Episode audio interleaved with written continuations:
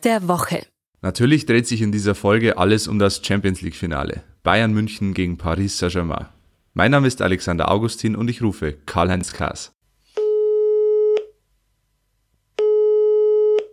Servus Karl-Heinz. Ja, wunderschönen guten Tag, hallo.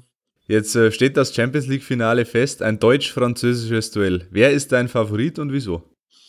Also ich sehe keinen Favoriten, ist eine 50-50-Chance leichte, minimale Tendenz für den FC Bayern. Warum? Weil die Bayern alle zehn Champions League Spiele gewonnen haben. Sie haben alle 14 Geisterspiele gewonnen und Hansi Flick hat es geschafft, einen Kader zu formen, wo jeder für den anderen da ist. Harmonie im Team, das ist ein ganz, ganz großes Pfund und mit dem punktet der FC Bayern. Wer ist der Spieler, der am Ende den Unterschied machen kann? Äh, genau das kann keiner sagen. Das gilt für den FC Bayern, aber auch für Paris Saint-Germain. Bei den Bayern ist es mal Müller, mal Lewandowski oder wie zuletzt Gnabry, vielleicht am Sonntag Thiago, Kuman oder Perisic, wer weiß das schon. Das Kollektiv ist entscheidend und das gilt auch für Paris. Die haben einen Neymar, einen Mbappé, naja, das weiß jeder, aber gegen Leipzig, wer hat die Tore gemacht? Marquinho, Di Maria und Bernat. Ja, Bernat, da wird's beim einen oder anderen Klick machen. Über den hat ja Uli Hoeneß in dieser unsäglichen Pressekonferenz im Oktober 2018 gesagt, dass er bei den Bayern in der Champions League einen Scheißdreck gespielt habe. Ich glaube, Hoeneß hat das schon tausendmal bereut. Jetzt stehen im Finale ein deutsches, ein französisches Team. Schon im Halbfinale waren zwei französische, zwei deutsche Teams.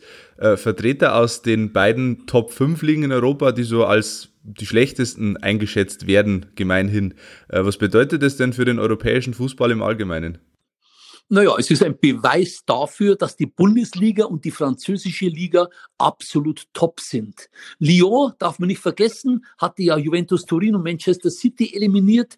Paris ist Meister, ohne dass die Saison fertig gespielt wurde.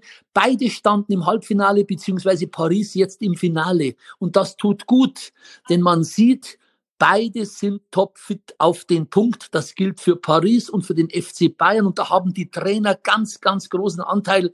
Hansi Flick, ja, muss ich sagen, allerhöchsten Respekt, aber auch Thomas Tuchel. Und dem gönne ich diesen Erfolg, diesen Finaleinzug. Es ist gut für Europa. Keine Engländer, keine Spanier, keine Italiener unter den letzten vier. Das ist schön. Zurück ins Studio.